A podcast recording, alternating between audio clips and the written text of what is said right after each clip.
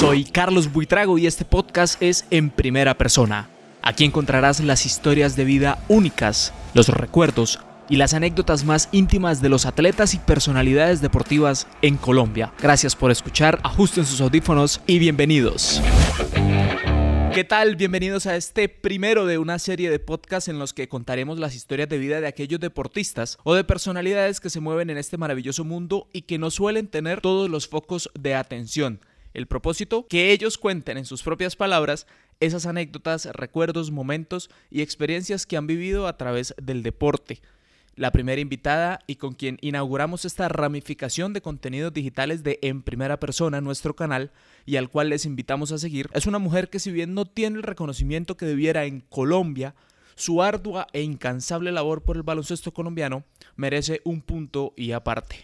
Farlevis Copete, bienvenida, felicitaciones por darte la pela de entutelar, investigar, averiguar qué se está haciendo bien y qué se está haciendo mal desde la dirigencia del baloncesto colombiano y propender y augurar un mejor porvenir para este deporte a nivel nacional en todas sus categorías. Hola, muy buenos días, cordial saludo a toda tu audiencia. La verdad es que me quedo sorprendida por esa bienvenida que me das. La verdad es que no esperaba esas bonitas palabras. Y sí, pues ahí estamos trabajando en pro del desarrollo del baloncesto y creo que ha tenido algún tipo de mella lo que se ha hecho y se puede empezar a ver por lo que el ministerio está haciendo en estos momentos. Ya hablaremos de toda esa montaña de papeles que debes de guardar en algún rincón de tu apartamento y que seguramente también ha de ocupar un buen espacio en el correo electrónico. Pero primero cuéntanos sobre ti. La Farlevis risueña y sonriente que denuncia de manera sutil la conocemos, pero desconocemos tus inicios. Naciste en Quibdó, pero te consideras de Tadó, que es un municipio en el Chocó atravesado por el río San Juan, en el extremo más occidental del territorio chocuano, justo antes de una zona de espesa selva que conduce hacia el Océano Pacífico. ¿Hasta los cuántos años viviste allí y cómo eran esos días? Bueno, pues sí, nací en Quibdó, Chocó, pues obviamente tú ya lo dijiste, me considero tadoseña, de pura cepa. Viví ahí 5 años de mi vida, mis primeros 5 añitos. Para mí, una experiencia hermosa, por no decir que la mejor, porque realmente también le debo muchísimo a Pereira, pero o sea, me divertí demasiado y pues sigo visitando a Tadó cada vez que tengo la oportunidad porque vivir allá es lo más bacano. Y además es un municipio no solo de gente alegre, que es como la primera imagen que tenemos todos los colombianos, tanto del municipio como del departamento de Chocó, sino además es un municipio productor y del cual nacen y crecen unos prospectos para el baloncesto tremendos, ¿no? Pues la verdad yo creería que todo el Chocó, pero sí, en Tadó he visto demasiadas personas gigantes, o sea, uno dice, Dios mío, este niño que hace acá, porque no juega básquet, y pues lamentablemente no hay quien explote esos talentos que se ven en el Chocó. Bueno, y no solo el Chocó, como todo el Pacífico colombiano es realmente un productor de personas de una calidad inmensa para todos los deportes, ¿no? La verdad. Bueno, viajas a Pereira, te estableces en Mosquera y luego en Bogotá. ¿Cómo es ese recorrido que te lleva a estudiar Derecho en la Universidad Libre de la capital del país? No, yo estudié Derecho en Pereira. Sí, yo viví en Pereira durante 23 años. La verdad es que yo no quería estudiar Derecho, para serte sincera, yo quería estudiar Publicidad y Mercadeo. Siempre me ha gustado toda esa parte de medios y de hacer muchas estrategias de marketing y demás. Y mi papá quería un abogado en casa y pues me tocó la suerte porque soy su hija mayor, así que me pidió que por favor fuera su representación en el Derecho y efectivamente pues accedí. El primer año fue un poco pesado porque fue enamorarme de la carrera durante ese tiempo y ya en el segundo sí, pues obviamente ya estaba en mis venas la defensa y demás de los derechos. y empecé a notar que definitivamente esa era mi carrera. ¿En qué momento te interesas por el baloncesto? Y digo baloncesto como deporte porque sé que también lo practicaste y que lo jugaste en categorías formativas. Es decir, el gusto no es solo para abogar por los derechos y por un baloncesto cada vez mejor en Colombia, sino porque también lo jugaste, ¿no? Pues mira, realmente mi gusto nació por mi mamá. Mi mamá jugaba baloncesto. Mi mamá es una mujercita de talla pues baja, pero era muy buena. Mi mamá, cuando yo era pequeña, me acuerdo que me llevaba al parque con ella y yo la veía jugar. En Pereira se hacía algo que se llama los Juegos del Pacífico. Entonces era como un encuentro de todas las de Chocó en la ciudad. Entonces se competían entre ellas en diferentes juegos, también en danza, o sea, era algo súper, súper chévere, y mi mamá me llevaba eso, entonces yo la vi jugar y me gustó, entonces, ay, tan chévere, y pues me gustó muchísimo más la emoción, generaba una cesta y todo eso, sí, entonces yo decía, ay, yo quiero jugar, yo quiero estar metida en eso. ¿Y a quién no le interesa ese sonido de una pelota cuando entra y roza la malla, no? Sí, era espectacular. Y pues empecé a jugar, pero pues obviamente, como tú lo dices, así como relajado, como en el parque, con los amigos. Y luego ya cuando ingresé a la universidad, pues estuve en la universidad, pero lamentablemente pues no di con un buen coach. Y no me animé mucho, ya como que, ay, no quise más. Entonces, hasta ahí llegué, no pensé volver a pensar en baloncesto, pero pues no sé si tú sabes, si todos saben, mi esposo es basquetbolista profesional, entonces la verdad, el tema de la defensa y eso nació fue por él. Sí, pues de hecho me doy cuenta que el baloncesto no solamente te gusta, sino que además viene en los genes.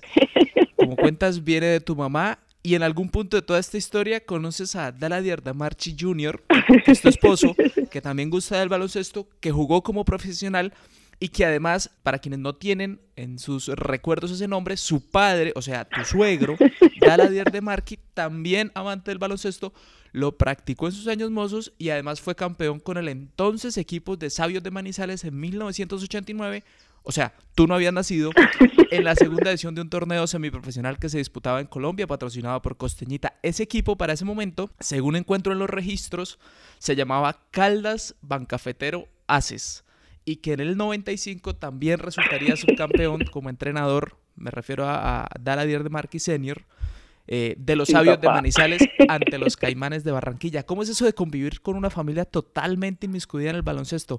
La nenita y el nene, fruto de esa unión que tienen ustedes dos, ¿ya tienen claro que deben jugar al básquet antes que cualquier otro deporte? Pues mira, realmente fue bien complejo en el inicio porque yo siempre he dicho que la moza de mi esposo es el básquet. O sea, yo digo, entonces a mí me tocó unirme a la moza para no perder al marido, porque Dios mío bendito, eso era una locura, eso era los domingos el torneo, entonces todos los domingos después de la iglesia el partido, eso era en semana, en la noche el partido, o sea, es una locura. Y pues como tú lo dijiste, él es basquetbolista profesional, entonces... los primeros meses de estar casados estuvimos separados porque yo trabajaba en la alcaldía en Pereira y él estaba jugando con Cafeteros, entonces se fue a vivir a Armenia y bueno, eso fue un cuento bien pesado, nos dio bien duro, entonces como que Dios mío, no sabíamos cómo manejar la situación porque pues esa es la pasión del hombre, pero pues ajá, yo también necesitaba mi tiempito, mi espacio. Y de hecho, en ese momento yo le estaba cogiendo como pereza al básquet. O sea, no, qué pereza, o sea, como los tiene, todos quieren baloncesto y uno lo dejan olvidado. Empecé fue como a pelear, pero ya luego entendí que pues es parte de su pasión y pues el básquet es rico, entonces dije, no, pues ¿para qué peleo? Pues más bien me voy y me veo los partidos y me la gozo y me río y riego y todo el cuento. Entonces ya me empecé fue como a involucrar en el tema. Y pues en cuanto a Isa y Simón, Isa ha sido más inclinada por el tema de la gimnasia, del baile, la danza, ese tipo de cosas. A ella le gusta mucho. Traiciona a la familia. Por acá dices que yo también quiero. En realidad le encantan los deportes, pero pues es muy, muy flexible y pues ella ha entrenado todo. Igual, si quiere baloncesto, puede hacerlo, no tenemos problema. Obviamente será algo que nos alegrará muchísimo, pero realmente el que sí es baloncesto por todos lados es Simón. Ese muchacho sí no te juega nada diferente, todo es baloncesto. Así que sacó los genes del papá y de la abuela materna. Nos cuentas que hay un momento de tu vida en que ya sencillamente pues te apartas del baloncesto, pero hay otro en el que retomas el baloncesto ya desde la investigación de la gestión que está haciendo la Federación Colombiana. Y te invito pues que entremos como a este tema que realmente es el que te ha hecho un nombre a ti en Colombia. ¿Hay algún hecho o motivación en particular que hace que le dediques tiempo, cansancio y lágrimas a este propósito? El propósito para mí es el tema de dignificar a los jugadores, y por eso yo te decía ahorita que la motivación nació por mi esposo, porque pues al tenerlo cerca pude ver cómo es el tema del trato con los jugadores. No me parece digno ni justo, entonces por esa razón empecé a investigar, porque pues uno conoce y escucha, bueno, más que conocer, escucha de muchas personas que se quejan, que hablan, que manifiestan que no se están haciendo cosas bien, pero realmente no se hacía nada. Entonces yo dije, bueno, porque todo el mundo se queja, porque está pasando esto, porque si supuestamente están otorgando unos recursos, porque el baloncesto está como está, cada vez está más bien, más olvidado. Yo dije, no, ¿por qué? Y empecé a hacerme muchas preguntas, y pues como buena abogada también empecé a buscar las respuestas, ¿sí? No me quedé solo con las preguntas, sino que empecé a buscar respuestas. Pues de hecho esas preguntas sin respuesta que tú te has planteado, que los jugadores en Colombia se han planteado y que las personas que estamos de alguna manera involucrados con el baloncesto también se han planteado, están ahí.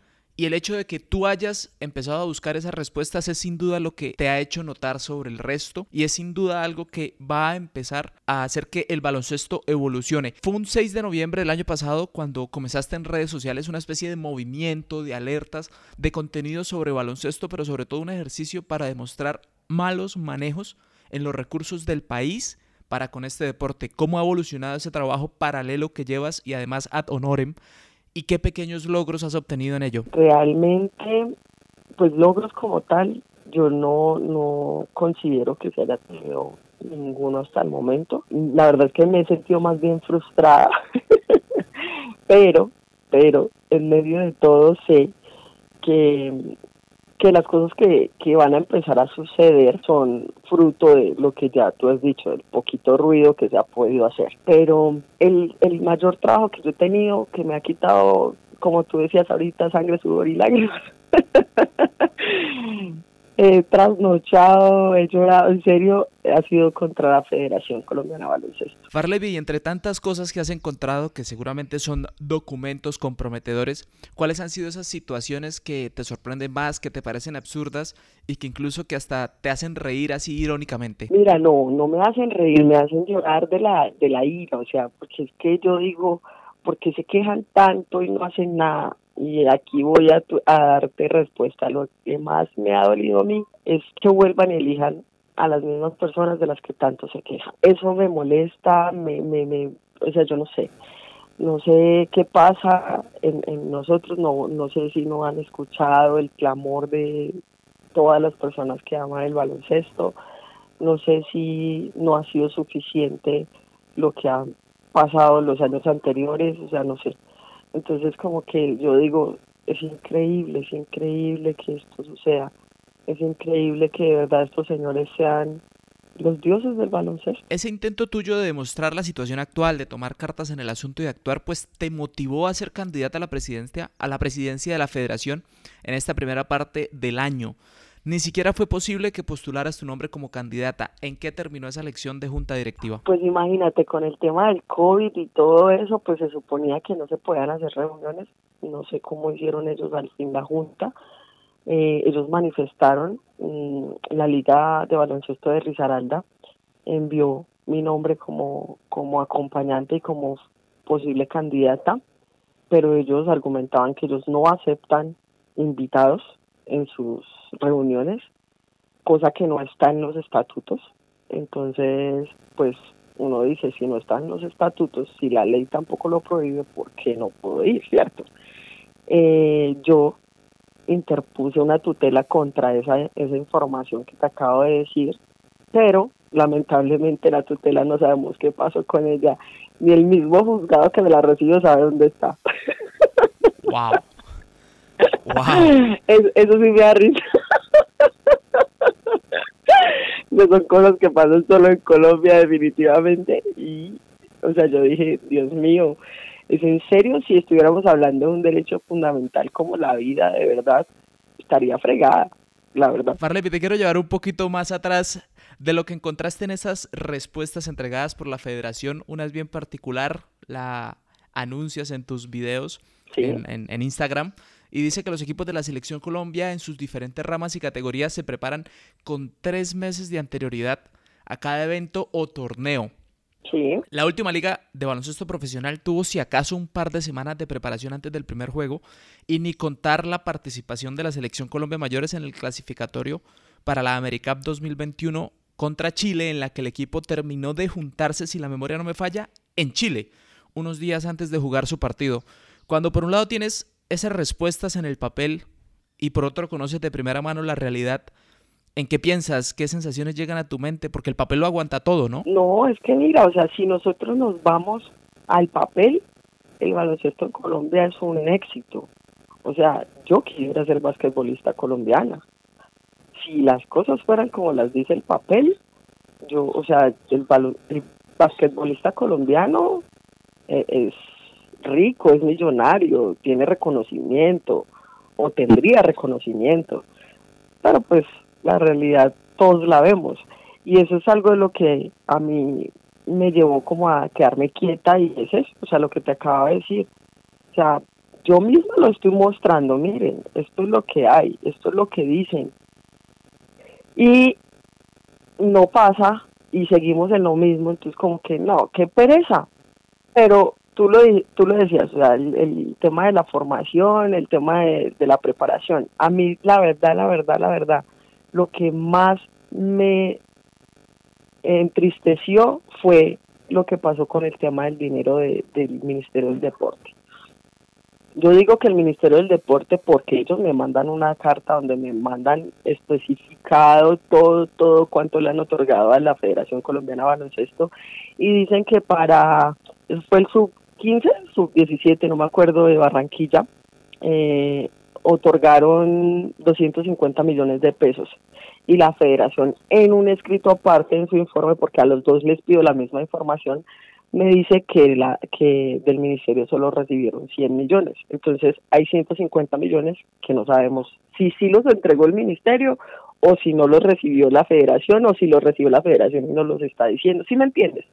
Entonces yo quedo con la duda y mando esa información a la Contraloría. La Contraloría evidentemente dice, algo está pasando, pero nosotros no somos ente regulador de la Federación Colombiana de Baloncesto. Necesitamos que tú denuncies al ministerio para nosotros poder intervenir.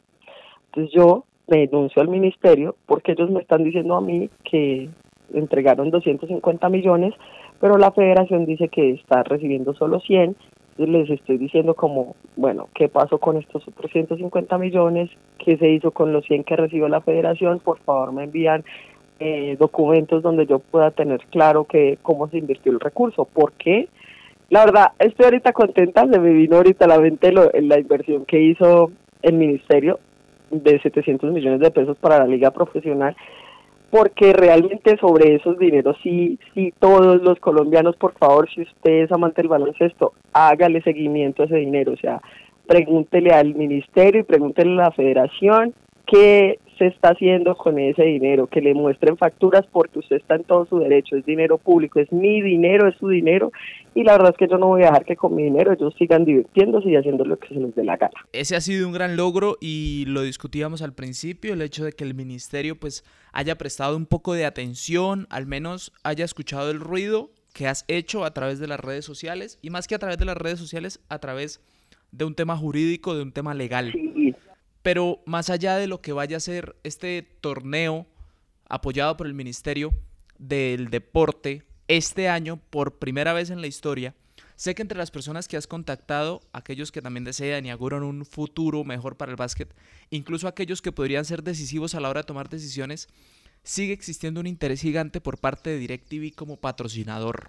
Más allá de la discordia entre la División Profesional de Baloncesto, la Federación y este operador satelital de televisión, ¿cómo podría concretarse ese interés este año sumado al que ya va a dar el ministerio o tal vez para años posteriores? Pues realmente yo no sabría ahí qué decirte. O sea, yo tuve acercamiento con una persona de DirecTV hace mucho tiempo y pues evidentemente ellos, o sea, pues yo creería que hay muchísimas más empresas interesadas en el baloncesto colombiano, muchísimas, pero realmente no lo van a hacer o no lo han hecho porque no ven como un respaldo frente a al ejercicio de temporadas anteriores, ¿no?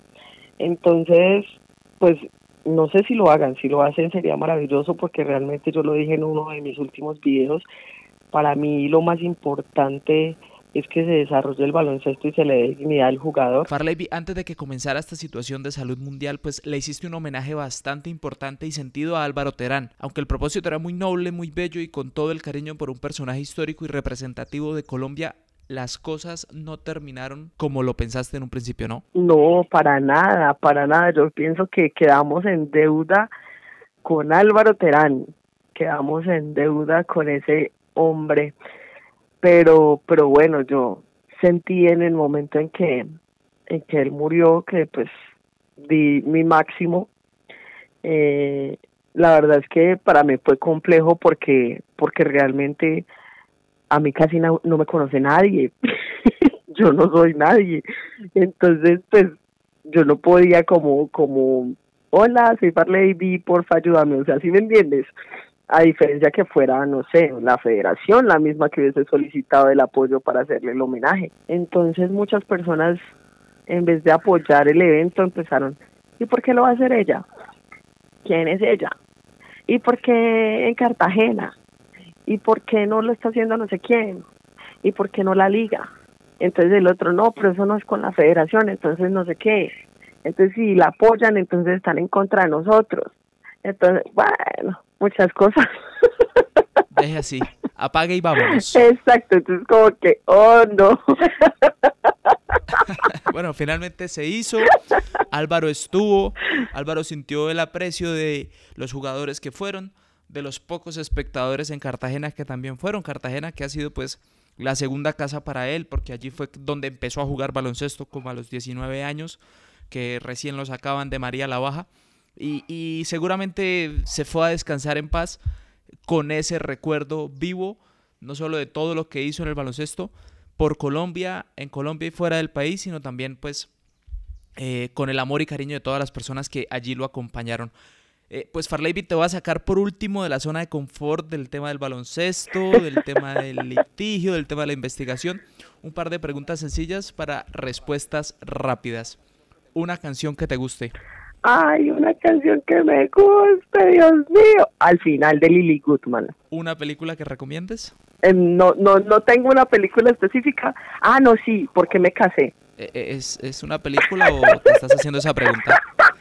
Y por último, el último libro que te leíste y que no sea el Código Civil, porque en tu carrera se debe estar casi que en la mesa de noche, ¿no? El Código Civil, la Constitución Política. No, mentiras. El último libro que me leí, déjame lo pienso ahorita mismo, se llama El hombre más rico de Babilonia. Farlevis, pues un placer charlar contigo, conocer un poco de lo que ha sido el trasfondo de la mujer que posiblemente va a ser fundamental a la hora de dar una vuelta de 180 grados al baloncesto en Colombia. Creo que es apropiado, en nombre de todos los que nos gusta este deporte, agradecerte por tu labor, a la cual le pronosticamos y anhelamos un éxito total y rotundo por el bien de un montón de personas que darían su vida por vivir del baloncesto desde muchísimas perspectivas, sobre todo la de los jugadores, y que se siga hablando fuerte y sin miedo. Ay, sí, sigamos hablando fuerte y sin miedo. Muchísimas gracias, Carlos. Desde ya te digo también que me encanta saber que puedo contar contigo y con muchas otras personas. Si ustedes se quieren sumar a la causa, todos los que están escuchando el podcast, porfa, comuníquense, todos mis canales abiertos para que porfa sumen a esta causa que realmente nos necesita a todos. Pues por lo pronto, Farlevis, te invitamos y los invitamos a ustedes a visitar nuestra página en Facebook e Instagram en primera persona para conocer de primera mano aquellas historias inéditas de deportistas contadas por ellos mismos en sus propias palabras. Muchas gracias por escucharnos y hasta el próximo podcast.